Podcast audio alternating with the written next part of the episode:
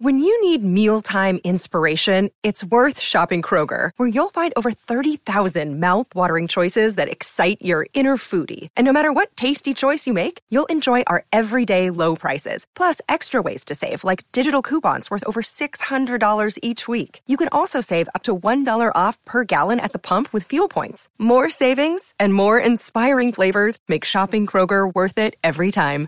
Kroger, fresh for everyone. Fuel restrictions apply.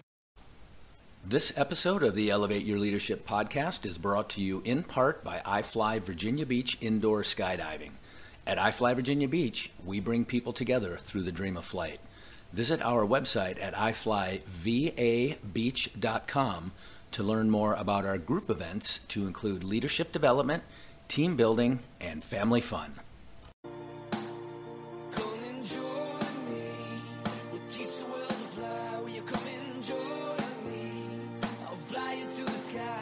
Welcome to the Elevate Your Leadership podcast series with U.S. Navy Special Operations veteran, CEO, and hockey fanatic Bob Pizzini. Bob discusses leadership, success, failure, defining moments, and hard lessons learned with guests who are intentional in their approach to leadership. Leadership is a perishable skill. Use it or lose it. In this series, entrepreneurs, industry executives, academics, public figures, and other highly effective professionals share their formulas for success with you. Welcome, everybody, to this episode of the Elevate Your Leadership podcast with me, your host, Bob Pizzini. If you've listened to previous episodes, you know that I love to have discussions with people who not only bring great value to me and my organization, after all, I employ 40 people, but these are people who are going to bring great value to you and your organization. Today's guest is Chad Brown. In addition to being a coach, Chad is a leadership engagement expert. He coaches executives and entrepreneurs in the art and science of leadership for themselves, their teams, and their clients to create new, unprecedented results and experience fulfillment in their work. Notice he mentioned the art and science of leadership. We're going to dive deep into that. Chad is an associate partner with Take New Ground and the host of the Naked Leadership podcast with the founding partners of TNG. Chad founded a media production studio called Shade Tree Films in 2008 that has serviced global companies such as Volkswagen, Target, and Pixar Animation Studios. This is where his love and passion for leadership and causing results through others was ignited. He thrives in the extreme environments and finds comfort in difficult conversations. Over the last five years, Chad has trained and developed leaders at globally recognizable brands like Lululemon. I actually own a few Lululemon products myself. Uh, and Ironclad Document Services, along with many burgeoning startups. When he is not engaging in meaningful conversation with leaders, you will find, or you won't find, Chad on a wild adventure in the mountains with his family. He resides at the foot of the Rocky Mountains in Orem, Utah, with his wife, Katie, and three children, Addison, Kenya, and Milo. Welcome to the Elevate Your Leadership podcast, Chad Brown. Bob, thanks for having me, man. I'm excited to be here. I'm going to ask the most important question right out of the gate here. Let's How go. old is Addison, Kenya, and Milo? Uh, Milo, Milo, yes. Milo, I'm sorry. No problem at all. They are so Addison is 16, Kenya is 13, and Milo is nine. Cool. Are these mountaineering children like their dad? Well, uh, that depends on the day. I get it. Typically, they're not when we're leaving the house. And then once we get out there and they actually get the endorphins moving, uh, then they are. So Okay. it's it's not rare that, you know, specifically our 13 year old daughter is complaining as we're packing up the the camelbacks and the hiking boots. And then when we're on the trail, she'll say something like, Dad, will you please remind me that I love doing this? That's cool, man. That's cool. You live in just a beautiful part of our country. You know, uh, we were talking before I hit the record button. I go out west with my family every year, and we've been to Utah a handful of times. Uh, Powder Mountain is where we go in the wintertime. And then we were out there this past summer and just beautiful. What a beautiful part of America out there. You're blessed to live there. My background is a playground that nobody knows about yet. So Yeah. actually just could we- could we erase all of this? Actually, I don't want anybody to know that we're here.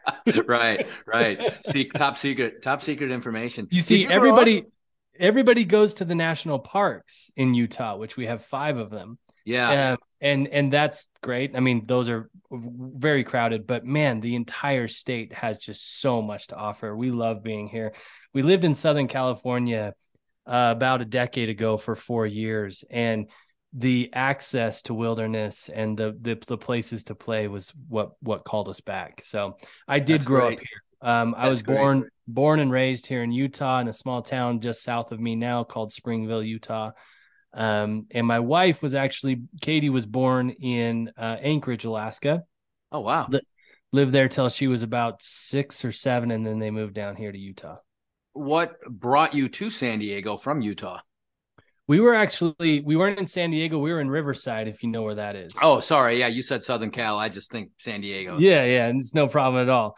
Um, what took me down there is I decided I had a, I got a crazy well, uh, this was on the the back end of the real estate um crash, and I at the time was over leveraged in real estate and had really pulled together a, a group of investors and we had built a bunch of spec properties and did, doing some condo conversions and it all really the bottom fell out right right at the height of my leverage in in that market. We lost uh we lost everything. Um and uh i was still really young going through bankruptcy.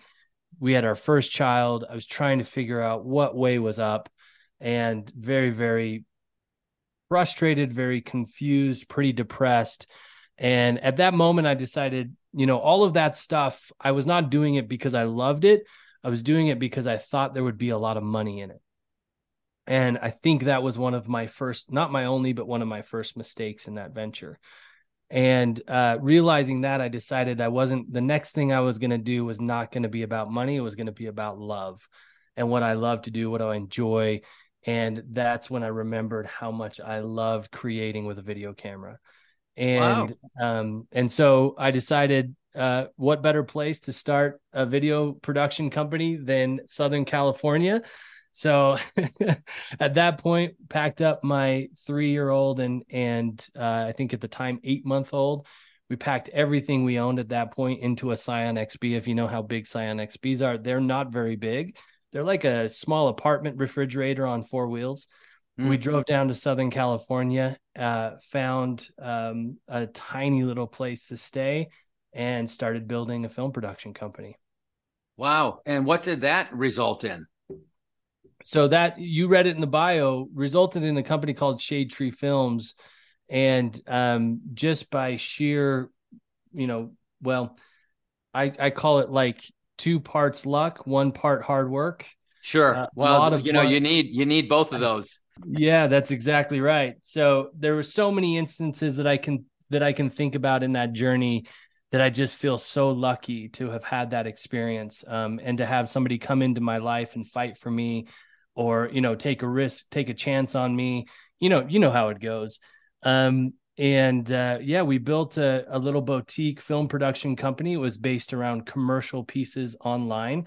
We were really on the forefront of the youtube advertisement movement which was Ah. just amazing. And we Yeah. also the other piece of luck that was there for us was that we hit it right as the equipment uh the the film like right as the film production equipment was getting very affordable but still really beautiful picture quality so as they as they introduced DSLRs with um full HD video is Mhm. right when we hit the market and we were kind of pioneering that movement using DSLRs for larger production projects So commercial as in television ads and commercials or commercial just as in commercial productions in general? just commercial so the category of commercial so we're working with companies to produce Yeah. whatever it is but most of it was online youtube youtube advertisements uh, brand promo videos for websites all of that kind of stuff Congratulations on that early success. Are you still involved in film production? i am yeah in fact i'm right in the middle of a transaction of selling the company to one of the interns we brought on in 2011 he's now going to own the company That's awesome. That man, when you can do something like that, that is incredible. I've got some friends here who they've brought some employees onto their organization and and those employees wound up being great teammates and they said, "You know what? Let's set up your own LLC and start having you grow. You know, you're let we're going to we're going to mentor you through the through the growth of your own organization and i love to see that in businesses It's so fun. It is such a fun process to see that development and then the ownership grow. how do we transition from that into all the aspects of leadership that chad brown is about and you know there's so much uh so much that i think you and i have in common and so much for us to discuss my leadership development you know my whole my whole life lifetime of leadership started really it starts in childhood but it becomes Yeah. uh, becomes a conscious thing in my case uh, almost immediately when i joined the military and then you know after 26 years i get out and i establish my own business and i have 40 employees leadership is on top of mind tip of tongue every single day for me how did that develop for you Yeah, it's a very, very different journey. I think what I make up about the the military experience is that is that leadership is really baked into the experience, right? I mean, it's sure. it's so visual from the moment you're there. I'm guessing I haven't experienced it, but what I've heard and actually listened to a few of your episodes and um, heard a little little bits and pieces about your past. So, and I have so many questions, but uh, that it mine was very different in that I just had um, I had a good idea and a and a work ethic that wouldn't quit and I didn't realize that that would bring leadership into my life. And in fact, I started exploring and learning about leadership through my own mistakes. a lot of people I think do it's a I think it's a great way to do it. Maybe some of the people that I cross path with cross paths with along the way wouldn't agree. sure Um, I've made amends with all the ones that I can remember. Um, yeah but it, truly it was a path. It, it, it was a journey of making mistakes and discovering oh what i'm doing here is not providing a service or product. What i'm doing here is leading other people to results. And once i realized that and how poorly i was doing it um, Ah. i knew i knew i needed help. Um, what what we had set up in our lives and i say we because i had a business partner in that film production company at the time. We were 50-50 partners. And um, what we had noticed is that we had set up a uh, a trap. Our business owned us. We were traveling uh, more than 300 days out of the year.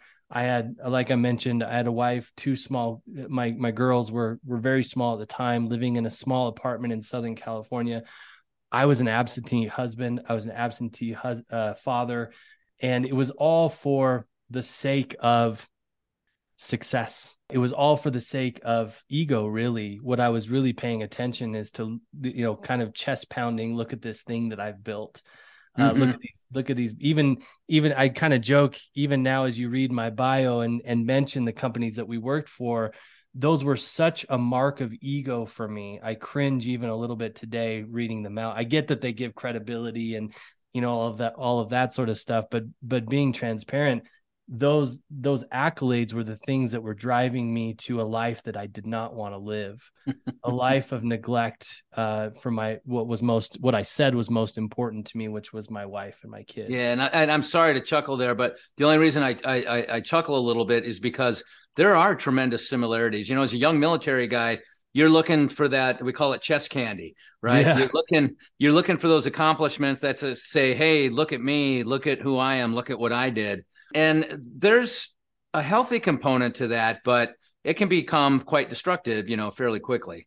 Yeah, when it's the only thing in focus, when the focus is myopic, I think is when it becomes very, very exactly unhealthy. man that's it once once i realized that um, things got a lot easier and a lot more fu- fulfilling for me you know when you really decide that i am here to be in the service of others and and i can develop skill and talent to to and my my definition of leadership is enabling others right if i can enable others then um then there's fulfillment there so i'm sorry i didn't mean to interrupt No, it's no problem. I loved your I loved your input because you're exactly right. All of those goals we could call them or aspirations or visions of money and uh, wealth and building large companies and offering a, a stellar product or service. All of that can be incredibly healthy and motivating if if we're also aware that the relationships that we build in life a are the only way that we're going to be able to do those things and and and b like that's the most meaningful fulfilling work that we will do um that's the most meaningful investment that we will make and i was missing that point So you come back to Utah, you establish the company, or no, you establish the company in uh, Riverside, California. that's right And and when you moved back to Utah, the company continued. Obviously, you just relocated yourself, but not the uh, you you didn't dissolve or or. otherwise yeah well let me let me give you just a little bit of information before we move back to utah Okay, sure, Um, sure. Which was through a few events that I won't go into the details on, but we we felt like I mean we hit some pretty tough decisions, um, and we had some things happen within the company that really shook us, both me and my partner, and it really woke us up. Both of us opened our eyes at that moment and said, "Well, wait a second, what in the world are we doing?" Look at what we have. This thing that we put all of our time and attention to is so fragile that it can be shaken by one of these events while our families don't see us. And we just knew at that moment we had created something that we didn't want to be a part of in the future. It was like if this, if the future of this holds more of what we have, we don't want it. We don't want any part of it. Okay. So we decided at that moment, kind of a crazy idea, but at that moment, we said if we can't figure out how to live the kind of life we want to live and run this production company in six months, we'll walk away. And shook on it. That was the agreement. We outlined what the type of life we wanted to live, how we wanted to connect with our families and have a successful company. And we knew we needed help. We knew we couldn't do it alone and just through some once again another lucky situation one of our partners we had mentioned it to a couple of our partners the situation that we were in and the help that we were looking for. And uh, as luck had it one of our close partners in the design space said well i've got a guy you guys should talk to. His name's adrian Koehler and he is a business coach. I said great we'll try anything. Let's go. We had a conversation with Adrian, and the very first call that Adrian that we had with Adrian uh, changed my life forever because of one sentence he said. Basically, what the premise of it was, I was outlining everything that was going on, everything that wasn't working, how much we were working, all of that sort of stuff, and then I said, "And this isn't working because I'm a family man." And I said, and he said, "No, you're not." And I said, What do you mean? I was, you know, offended, all of the things. And I Yeah. said, What do you mean? No, I'm not. And he said, If you were a family man, you'd be living as a family man. And that to me, that changed everything to me. That showed me, and I didn't know that I didn't know the trajectory that would unflow, uh, unfold over the next four years of working with Adrian. But what what he changed, what shifted in me in that moment is that we have the results we're creating in life. We have them. And if the results you have in life are not what you say you want, then you can change them. You own them. And so all of this all of this acting like we want something like for me i was telling everybody i want more time with my family i want this i want that but really i was making decisions to set my life and business up in a way that didn't allow it so i had exactly what i wanted Mhm. and that perspective changed everything for me Yeah. Yeah. Where you spend your time and your money is where your priorities lie. You know, That's right. regardless of what you say or think or desire, where you spend the time and where you spend the money is where your priorities lie. That's exactly right. And that was novel to me as a young business owner and leader of people.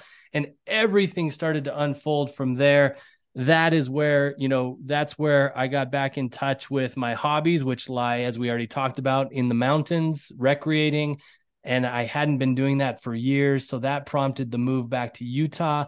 Had to negotiate that separation with my partner and our clients, meaning I was now going to be traveling for everything we were doing we were kind of location independent at that point now we were working with brands that kind of took us all over the place um so and then that's when we decided to move back to utah Um, and you asked earlier, how did I get into this space that I'm in now, where I work with leaders, founders, company right. founders, Yeah. How do you CEOs? transition from everything you just told us to being somebody who helps leaders develop? That's right on. Well, this experience with Adrian impacted my life so deeply um, that I wanted to be able to do that for others. And I worked with Adrian as a coach. He was my coach uh, for about four years. And then um, we stayed really close to each other through a few other changes in life. You know, I negotiated the I negotiated the exit of my partner. He helped me through all of that, which was really really powerful. And then at one point, about five or six years ago, I just said, you know what, man, I want to be doing what you're doing. How do I do it? Can I can I study with you? Can I follow you? Can I watch you? Will you teach me? And that's where it all started. We've been working together ever since. He's one of the founders of our of our uh, firm, Take New Ground. Uh, he and Dan Tocchini. So we still work day in and day out together, uh, helping leaders create the same sort of life that they want to live and connect with their people in a powerful way. Cool. But you're still eh, you're doing that, and you're still uh, the owner operator of the film company. Not operator, owner. Yeah. Ah, so okay. as I mentioned, uh, Alonzo, our intern from 2011, 2010, 2011, whatever it is, he's full operating manager of of the company. Okay, I have a similar journey. Mine was about 34 years in the making. Yours may have been a little bit shorter than that, but but you know, I went I did the 24 year or 26 year military career and then I was about 10 years into my private sector life when I realized okay, I have great teammates who can run this company. And same thing, I just felt this I I love all things leadership. I love leading. I love watching people develop as leaders. I love helping people develop leaders. And I and I love watching them succeed. And so I think you and I are probably of of one mind in that regard. I just decided to kind of go solo and, Yeah. and do my own thing. But I'm still, you know, everything's an experiment, right? Everything is a uh, how's it going today? You know, am I do do we still like that? What is your definition? What is Chad Brown's definition of leadership? My definition of leadership is pretty simple, actually. It's causing results through others. That's it. So when you're enrolling others to cause results that are desired for the group, for the team, for the purpose, right? This can be in a company, a community, uh, a church, or whatever it is, whatever context we're talking about. Really, what we're talking about is enrolling people to cause results and and hopefully those co- those results are targeted in a way that we're all clear on what it is that we're working towards Right, that's right. not always the case in fact where most of our clients find us that's not the case yeah. so they are causing results they just might not be causing the results they say they want Right, right. Having a clearly defined objective. So I did a uh, I did a podcast with my my good friend and retired Navy SEAL, uh, best selling author, and uh, just an incredible CEO. His name's Marty Strong. We were having a similar discussion, and uh, you know he's talking about, hey, okay, everybody's in the canoe, everybody's rowing, things are going great, right? We got the map, and we're go we're going right where the map says to go, and then we go, what is that? Are those waterfalls up ahead? You know, it's like, hey, did anybody flip that map over? That's Niagara Falls. so, so, so the team could be different could be- objective different objective yeah. everything could be going great. You know, the team is coalescing and we're going great. But hey, whoa, what's our objective again? Where are we going? Yeah. Uh, so so th- that's Yeah. important, man. But that's a leader's job is to, uh, as my friend Ryan Coley Ryan Crowley says, um, you know, kind of create this north star.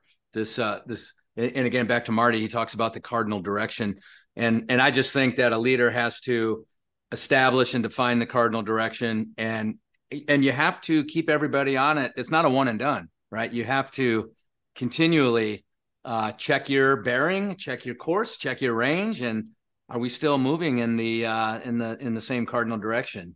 Um, yeah. One of the one of the questions we ask is leadership for what right because a lot of people talk about leadership in this context and they assume everybody knows what they're talking about we can just say the word leadership and we know what you're talking about but i say leadership for what meaning even the person if if you're a business owner and you know that one person on your team that's the gossip and they're really good at digging up the dirt on people and then talking about it to other people on the team. Well, they're actually a leader in your culture. They're just not, they're leading towards a target or an aim that you don't want to have present in your culture.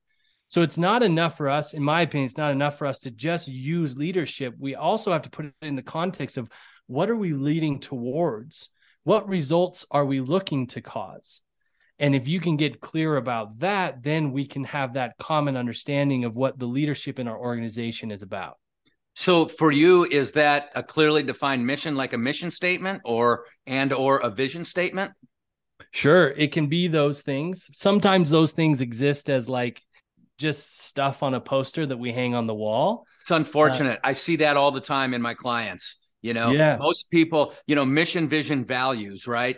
Yeah. And most organizations, they'll have like six or eight or 10 core values and they got 10 of them. And then each each one of those has like a two or three paragraph de- definition that describe. So you ask anybody in the employees, what are the core values? They go, um, I think it's, um, oh yeah, yeah, that's one of them. And then, okay, well, what does that mean to the company or what does it mean to you? I don't know. yeah. Yeah.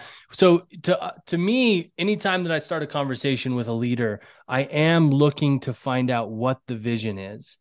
Um, because that's paramount in our work. That is the measuring stick. That is everything comes back to the vision. When they when they're struggling with a decision, how does it how does it contribute to the vision? Now, vision and because of this whole poster idea, like put it on a poster, hang it up in the office, and expect everything to be peaches and rainbows after that. Right. Um, because of that, we have adopted really the phrasing or the terminology of aim, and we really work with aim, and we think about a marksman, right? And there is no question when you're a when you're a skilled marksman, there is no question what the aim is, and it's very easy to evaluate whether you hit it or not. For sure. That is Clearly very crucial. Yeah. That's right. We have to be able to do a post-mortem on it to understand if we hit it or not. And if we can't do that post-mortem, it's a worthless vision. So we adopted AIM. We we find just the teams that we work with, it tends to work a little bit more functional, so that we can re- reference, hey, what was our aim in this? so that and it's clearly defined did we hit it? Did we not? All of that sort of stuff. I'm not i'm also not huge on goals just because of the context that goals in our society has taken on. They've they've almost taken on a nice idea yeah sort that, of for sure. For sure. Yeah and i'm not into nice ideas. I'm into yeah. commitment yeah. Uh, what are we committed to have happen here? And uh, and that's what we're always checking for when we get to work with a new team or a new company is how committed are they to their goal or to their aim? And and that's revealed in the results that they're creating at the moment. Couldn't agree more. And you know there's a lot of different ways for leaders to package this and present it to their organization. As long as they're doing that what i've discovered is a lot of them and, and maybe it sounds like you've had the same discovery a lot of leaders aren't going through this very deliberate process of packaging it, you know, identifying it, packaging it, presenting it, and then monitoring and following up and and you know, uh, course correcting where necessary. Yeah, I mean it's it's amazing to go even in some of the most successful brands to go into these teams and see to interview individuals and talk to them and ask them what the aim is and uh, the varied answers that you'll get on a single team of what yeah. that aim is. That's very, very interesting to me. Uh, what I do with my own organization, we have a quarterly all hands, and I remind everybody. I mean, I walk around and remind people of our mission, vision, values, um, and then I have uh, we have focus areas within the organization. Here's the things that we are striving towards. You know, mission. iFly Virginia Beach indoor skydiving. Mission. We bring people together through the dream of flight and to summarize our vision, it's simply to be the best in the industry at what we do. Uh, so we bring people together. We want to be the best at it. And then three simple core values loyalty, integrity, professionalism.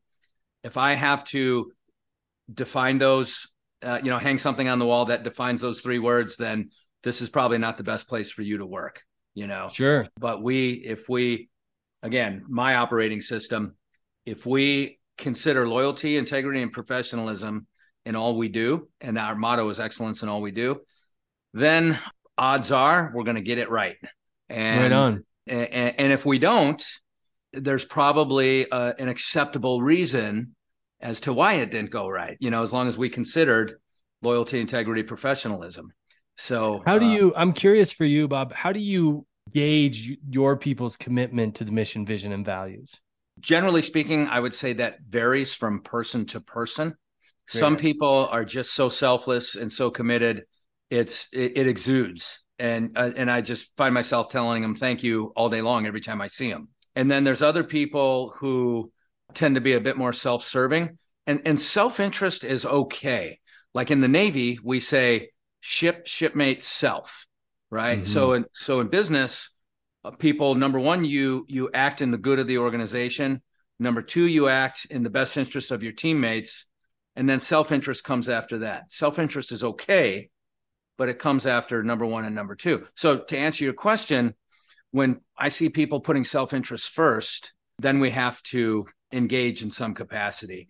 And the engagement the the way uh, again me and my general manager you know we spend a lot of time making sure we're doing our job the right way in terms of leadership but when we engage we engage from a a kind of a position of you know hey uh, john generically i don't think i have a john here so i can say that um, John, we're not talking about you. yeah, yeah. hey john help us understand uh, the way you built that schedule for last saturday because it looked like with all of this you know that that reduced the margins when normally this is what we would do on a saturday and depending on you know john might have a really good response. Well you know we had a system error or we had an, uh, you know a busload of people arrive unexpectedly or this or that or the other. Or john might say you know i went and found all these private clients and i was going to be on shift that day during that time so i squeezed them all in. So I, I don't know. I hope i answered your question but You absolutely did. I I loved hearing you say that it's a personal, like it's it's an individual thing for each individual person. right right And this is an idea that those of you who are leaders who are listening to this, uh, my, from my experience, having the opportunity to come in and work with teams, this is something that's so often missed is the individuality of the people who are working for you. oh the man surprises, agree more The Yeah. surprises is guess what? They're not all there for the same reason. So if you treat them like tools, as if everybody is there for the paycheck, you're going to miss opportunities. You're going to leave, leave so much value on the table with your people because you assumed you knew what they were motivated by or why they were there. So with just exactly what you're talking about, Bob, I have a I have an acronym PVI. It's personal vested interest. So if I'm working with a leader, a CEO, a founder, an executive, somebody, and they have a complaint about somebody on their team, say they're not performing, they come to me with the complaint, "Hey, Chad, I've got this person. I don't know what to do with them. I've had all of these conversations. I've made their uh, their roles are clear, their objectives are clear, um, you know, all of this sort of stuff." And my first question will always be, "What is their PVI?" And if that if that leader can't tell me what their personal vested interest is, meaning what is their vision for their life? Where are they going? What future do they see for themselves worth having? That's their personal vest, vested interest. If they can't tell me that what their PVI is, I won't entertain the conversation of the complaint. I will say, let's pause this, go find out what their PVI is. Go see them as an individual and understand how their PVI, how how the mission of the company can contribute to their PVI. And what once you're clear on that contribution, then we can talk about the complaint. But it's clear to me that you haven't drawn that line for yourself or for them, and you're missing them. And that's probably the root of the of the complaint. How is how, how fully developed does that PVI need to be? And let me just ask, I've got a lot of tw- I've got high schoolers, I've got 20 somethings, I got 30 somethings, I have 40 somethings, and I got the old man here at 57. So, you know, and, and in my experience, those 20 somethings, they can they they can only answer that question to a certain point. Absolutely. I I always say it doesn't matter on the or, or it doesn't matter how quote unquote how developed it is. It it just dep- or it matters if you understand what's going on for them what Yeah, motivates them. Yeah. Yeah. Everybody has a future that they see worth having, whether that's next week or whether that's next year or whether that's when they retire. Yeah. right. Everybody has a future worth having. And that is where the gold is. If you want people, I say that's you don't have to believe me. I ask don't ask anybody to believe anything I say, just to just to consider it like an idea or question and get curious about it. Is that the gold that the the the the sweet spot of people fighting for your mission, vision, and and values is when they see how the mission, vision, and values of the company align with their PVI. That Oh, future worth having. 100%. Oh man, 100%. And, and and that's kind of my objective where I am. Um, you know, my definition, once again, my two-word definition of leadership is enabling others. Uh, but the kind of longer version of it. that is enabling others to accomplish their objectives. Mm. Um, but eh, but their objectives, while they're working for you, should be in alignment with with your company's objectives. But ultimately, they have objectives beyond the company, and I fully believe it's a leader's responsibility to help them pursue and achieve those objectives beyond the organization. So we're man, we're in alignment there. That's so great. I was on a call um, yesterday actually with a founder of a company. He's, about 110 employees now. It's a software company, very successful in the space that they're in. It's a software uh, software that it, it, it uh, assists you in finding prospective clients on LinkedIn. They've re- they're really taking over the space. It's really really cool. They've done amazing things. The founder's pretty young, and I just asked him. I said, "Hey man, what is what would you say is the key to this to the success of your company up to this point?" And he said, "The key to this." And I thought it was going to be, well, we just really found a, a niche opportunity or you know a stale industry or whatever. And he said, the key to my success is from day one, my entire objective was to create a place where people loved working. Culture. It's called culture. Yeah. Culture, a hundred percent. And I said, Well, how did you do that? How do you know if it's a place? How do you know if you're building a place that people love to work? And he said, I had to get to know them and their goals in life beyond beyond my company, beyond a paycheck, be even beyond advancement in the company, even if this was a stepping stone for them. I'm happy about that because this is a solid stepping stone. So culture is so key.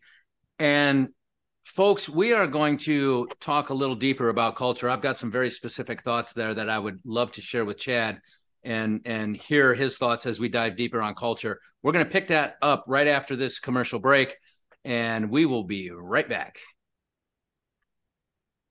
And we are back on the Elevate Your Leadership podcast with me, your host, Bob Tocchini. I'm talking to Chad Brown, who is a leadership coach. He's an experienced uh, business professional. He's an outdoorsman living in the wonderful state of Utah in our great country. And uh, he, like me, gets great pleasure out of helping people succeed.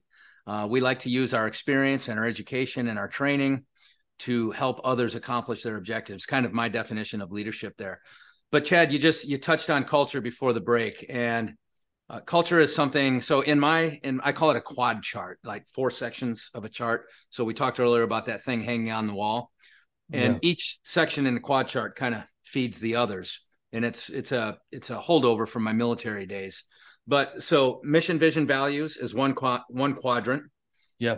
Culture became its own quadrant about three or four years ago.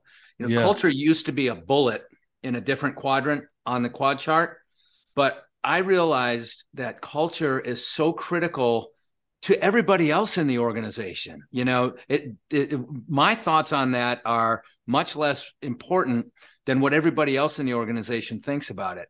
And it was obvious through observation and discussion that culture was important to everybody else. So uh, I put in a, a process to where um, I, the team owns it. I will enable culture as the leader. You tell me what I need to do to enable a great culture, and then it's yours from that point Mm. forward. You own it. And so, Mm. how do you approach culture with your clients and within your organization? Well, culture is the context in which we work. So understanding that all of the aims, all of the goals, all the key KPIs are completely dependent on the culture that we have. And that sounds like I mean it's very it's very like popular right now to talk about culture and all but I believe so I believe so intently that this is the answer. If you're not hitting the KPIs that you want to hit, if your people are unhappy, if you're not growing in the way that you want to you want to be growing, I would check first with your culture. And the, sure. the the way that I describe culture is it's the container that your work happens in.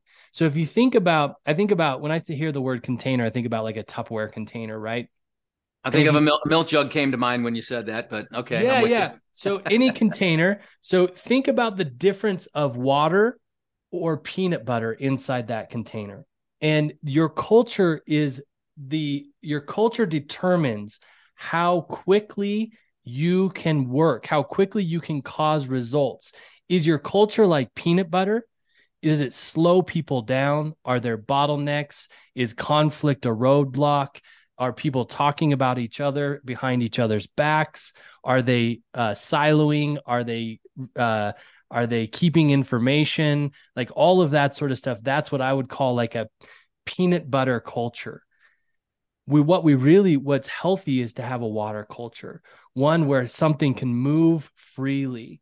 And all of that comes from our I would say what ultimately develops the culture that we want that allows information to move freely, people to have autonomy, um, innovation to happen uh, all of the time. Um, all of that sort of stuff is the way that we talk about the things that nobody wants to talk about. Such as Any difficult conversation that's happening under the table, how you're interacting with me. If I'm if I'm frustrated with the Bob, if you're if I'm working with you or for you underneath you, if you if I'm reporting to you, and something about the your delivery to me uh, in correction or feedback is not working for me do i just ignore it? Do i just pretend like it's not there? Do i shove it down? Or i'm am i willing to have a conversation with you bob and say hey hey bob i really appreciate your leadership. You know when you talk to me in this way this is what i experience. Or when you say this here's how it lands for me. And it doesn't work for me. Could we explore new possibilities new ways of communicating with each other?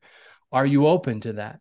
That you know that's like a very simple sure, sure. simple example of a difficult conversation that comes up all of the time in in a culture.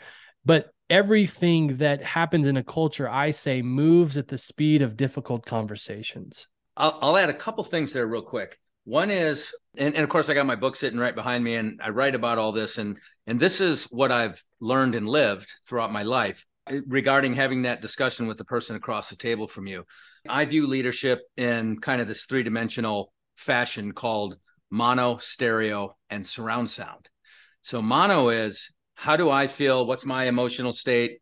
How am I going to communicate with you? Stereo is my awareness of how my words are impacting you, Mm-hmm. my awareness of are you well rested right now and receptive to this discussion? good. Right. Yes. So so that's stereo. And then surround sound is kind of how that applies to, you know, the, a, a group as opposed to the other individual. But this goes it. back to my definition of leadership as well because if everybody knows my definition of leadership, then I know and they know when I'm leading. More importantly, they know when I'm not or when I'm Mhm. deviating. yes And they can and they can bring me back and they can use my own words against me, you know. right on and what what you call stereo we say the meaning is in the listener always the Yeah. meaning is in the listener Yeah. so you leaders li- you leaders listening to this i would abhor you i would i strongly encourage you to go find out how your people are hearing you if you're not willing to hear like find out be curious about how they're hearing you i guarantee miscommunication is stunting your growth my methodology is that's a daily practice. oh If- oh If I- I'm gonna put something out, if not more yeah, yeah, for sure. If I'm gonna put something out, I do an all hands four times a year. If I'm gonna put something out to the group, if there's anything that just doesn't seem like a perfect fit, then I'll bring in my leadership team and say, here's what I see and here's what I want to say. Team, tell me if I'm missing the mark here. Mm. Team, help me sharpen the message. It's it's uh it's getting that feedback before damage is done. That's know? right. That's So- right. So Yeah, we I'm- call that we call that the shit hors d'oeuvre. I don't know about I don't know how what your policy on language is. So I- I'll I'll check this one foul language. No big deal. okay. Just a little checkbox on the platform. we call that we call that the shit hors d'oeuvre uh, principle, which is give the feedback when it's a shit hors d'oeuvre. Because if you don't eat it, and we you know, eating it is giving the feedback or dealing with it in the moment and real Yeah. real time feedback. Exactly. It's an it's a shit hors d'oeuvre. Like it's it's gross. You don't want to eat it, but if you don't eat it, then it becomes a shit sandwich. Yeah. Then a, then a three course meal, and then when it's a buffet, And then a shit show. Yes, and then a shit show.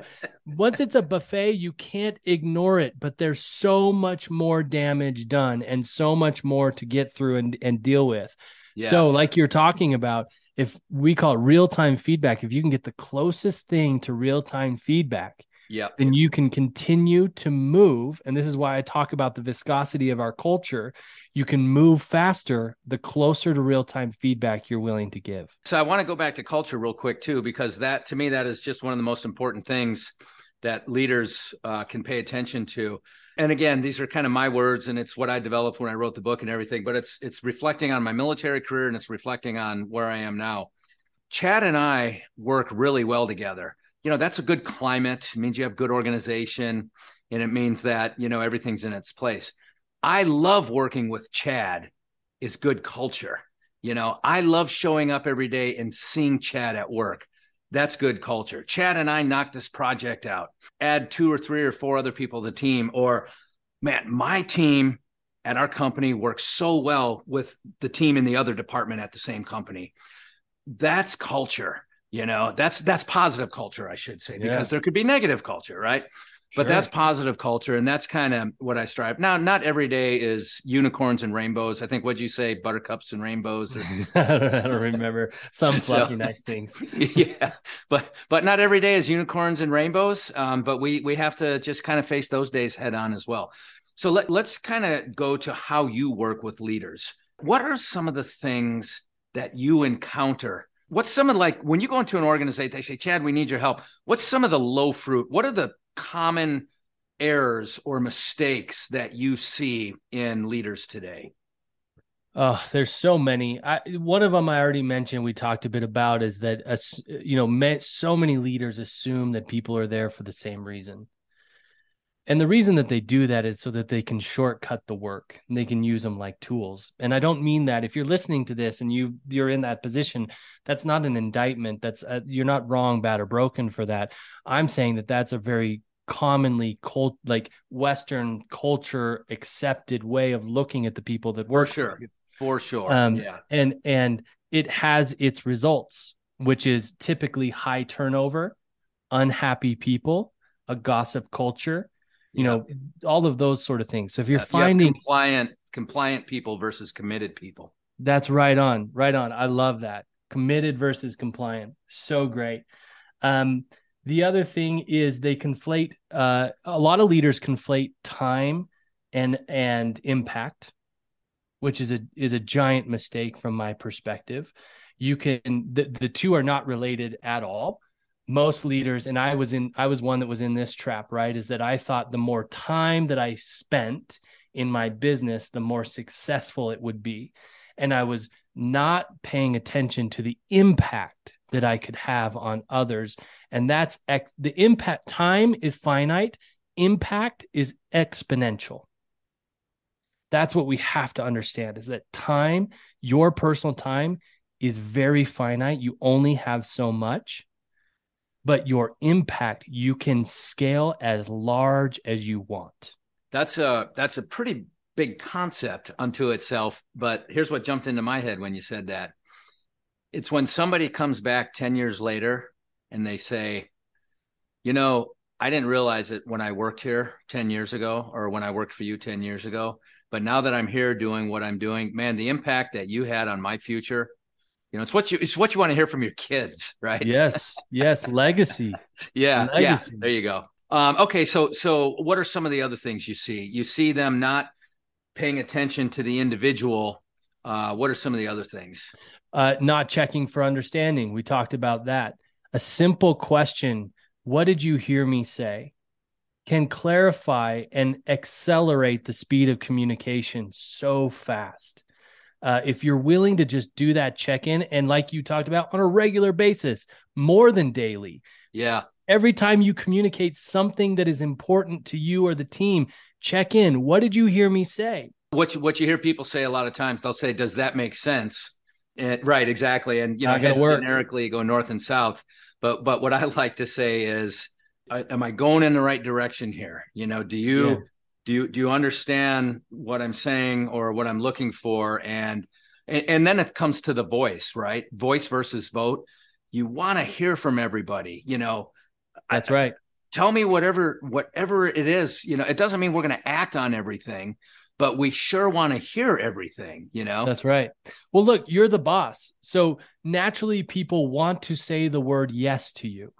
So For if you sure. say if you say does that make sense? The majority of your people are going to want to say yes regardless of whether they understand or not because they want to be the one that said yes to the leader, to the boss, right?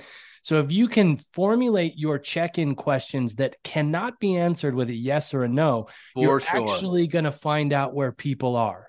yeah that's huge and you're the boss and you know it took me a while to really uh, and i'm still i'm still learning you know and i'm still sharpening the sword so to speak but people look at the kind of shoes you wear. They look at you know how you buckle your belt. They look at they look at all these things these cues from the boss. Number one to see is this person genuine you know? Mhm. and, and and number two is this somebody i'm going to follow? Is this somebody who is ties their shoes the right way or or dresses the right way or conducts themselves in a way that i'm going to grant Trust. them the power i'm going to grant them the authority and, and follow them you know and that's that's huge and i think leaders you, you know i'll just give you a quick story i know this is me interviewing you No, is great. I love to give you a quick stories. story. I was walking across the floor one day and I had something on my mind and was not paying attention to anybody or anything. Just go across the floor, get to that stairwell, and go downstairs. And I had something on my mind. Well, apparently my gaze caught the eyes of one of the employees who works for me. And five minutes later, 10 minutes later, his supervisor comes into my office and says, Why are you mad at so and so?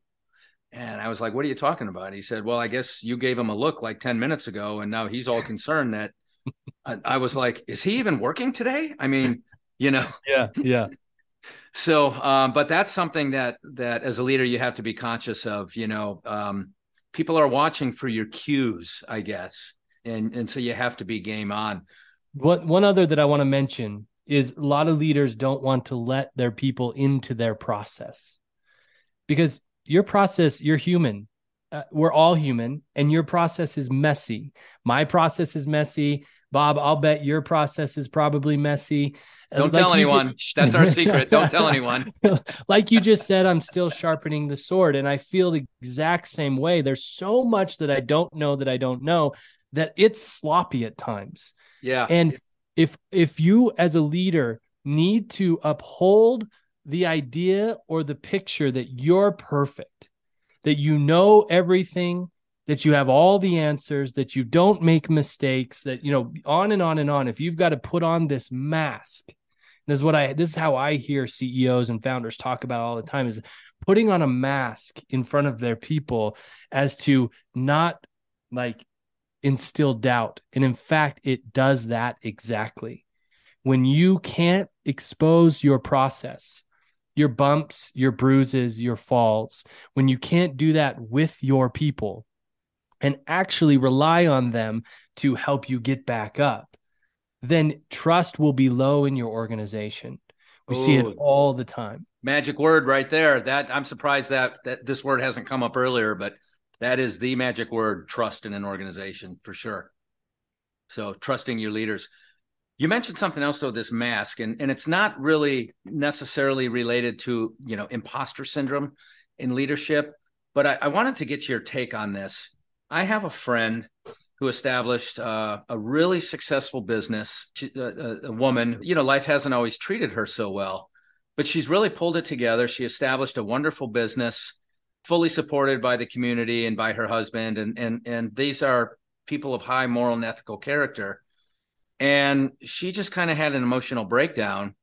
From what I know of it, she just can't believe, she can't accept her success she feels like she doesn't deserve the success that she has worked so hard for and put together because of difficulties early in life. Have you encountered uh, you know, people like that? Yeah, absolutely. I think it is you, you mentioned imposter syndrome, and I think that is the definition of imposter syndrome. And I think every leader, every successful, hard driving person deals with some sort of version of this. I'm not going to attempt to say that it's the same for everybody. But there is a version of this that i think at least every leader that i've worked with and certainly myself have struggled with what we call what's popular to call imposter syndrome right now. Mm-hmm. and my answer to this my my question or my invitation to leaders is just to accept that you are an, an imposter. That the what you're calling at least from my take what you're calling an imposter is that you internally you know you don't know what you're doing but you took action anyway which is the hallmark of a phenomenal leader without a doubt I don't know what I'm doing, but I'm going to take action and I'm going to listen to the feedback and I'm going to self correct and then I'm going to get up and go again. That's what you want from every leader in your life. Yeah. And that, and then we, t- as leaders, we take that and internalize it and going, oh my gosh, I'm an imposter. I'm putting on a front. I'm making everybody believe that I'm something that I'm not. No, you're just a frontiersman. You're just, yeah, you're a pioneer. You're on the leading edge. So, of course, you're going forward, you're taking action, even with all of your doubts, even with all of your baggage, even with all of, you know, all of that stuff you've got going on. So just accept that you are an imposter. You don't deserve it. Meaning, I don't think there's anything we can do as an individual to deserve the success. Right it on. Takes, it takes a village, it takes a team. So you're right. You don't deserve it. Just accept that and be with the idea that you don't know what you're doing, but you're going anyway. And that yeah. what that's what gives you the credibility for the people that follow you. That's really profound. You know, and you own it the whole way through. You own it. The you whole own way the good, through. the bad, and the ugly, right? That's right. So yeah, that's incredible. Okay, Chad, you and I are going to have to have another discussion. I can tell. And, Let's do it. This is fun. Uh, yeah, it, it is, and there's so much. It, it's as if you and I are saying the same thing, uh, almost through a different language. You know, you're saying it through the I language of, yep. of somebody uh, who doesn't have a military background but has had these life's experiences. And you know, I come from this military background, which brings uh, similar experiences. And at the end of the day, we have both arrived at the same place, which is mm-hmm. which is pretty marvelous. What haven't I asked you that you think that you would like to share with others? What haven't we talked about yet? That's really important. That's an interesting question. I've been thinking about that through this whole conversation because you let me know you were going to ask that question. And I, I, there's nothing that I'm compelled to share. If I did, I would just be filling space or trying to trying to answer the question. The the thing about it is that I guess this is what I'll end on. And this is something that I talk about a lot. There's an idea out there that being at the top is lonely. And so many of us have accepted that like it's a truth capital T truth. Like there's nothing we can do about it. What I tell leaders, what I harp on over and over and over again is that if it's lonely at the top for you, it's because you've made it that way. You've built up walls. The good news is is that you can tear down walls. In fact, tearing down walls happens much quicker than building them.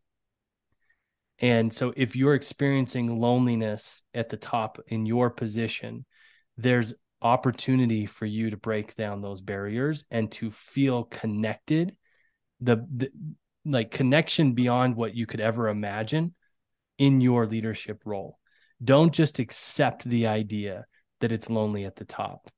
Um, yeah. Yeah, I love that. Just there was a point in my professional life where it was lonely at the top.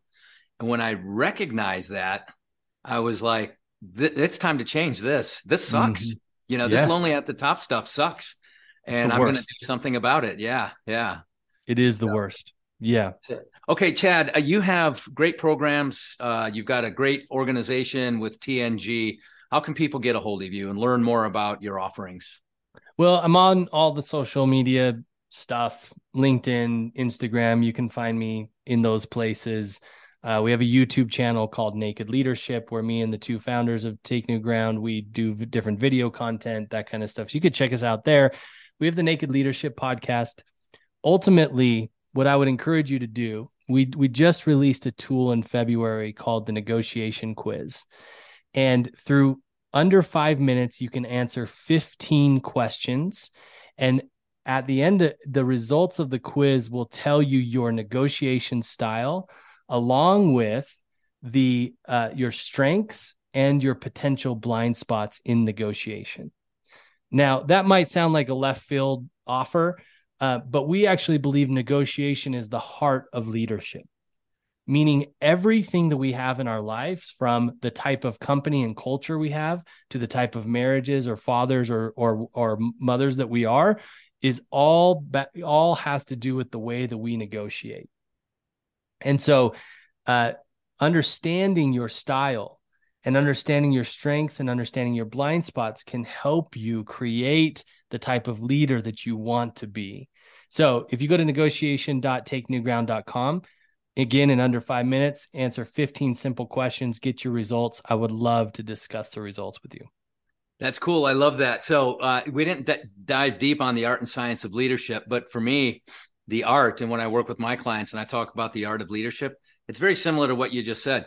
Identify those power, those leadership styles and power types that are you and run with them. And mm-hmm. the ones that aren't you, don't worry about them. You know, That's get right. rid of them. That's right. I, I, yeah, ide- identify your natural strengths, your natural characteristics, and and work on those. So pretty cool, man. I'm I'm dying to know. You mentioned two of the quadrants, but I want to know what the other two quadrants are. Oh, sure, sure. So, um, so we have mission, vision, values as one quadrant. We have focus areas as another quadrant. We have culture as another quadrant, and then we do have objectives. The fourth quadrant is objectives which are goals would be another word for that. Yeah. Uh, and in that fourth quadrant, those are definable. Those are, you know, those are sales campaigns and those are those are measurable yep. um, objectives within that calendar year. Yeah. So yeah. Great. Yeah. Love so, it. Good stuff, man. It's all in the book. Great. So, so hey, Chad, awesome to talk to you. Thank you so much for coming on, and and let's uh, let's get together again. Sounds great, Bob. Thank you so much for having me. It's an honor. All right, man. See you later. Bye. Thank you for listening to the Elevate Your Leadership podcast. To contact Bob directly or to learn more about how Bob can advance you and your organization through leadership training, team building, executive coaching, and public speaking, visit robertpizzini.com. Robert, P I Z Z I N I.com, and connect with him on LinkedIn.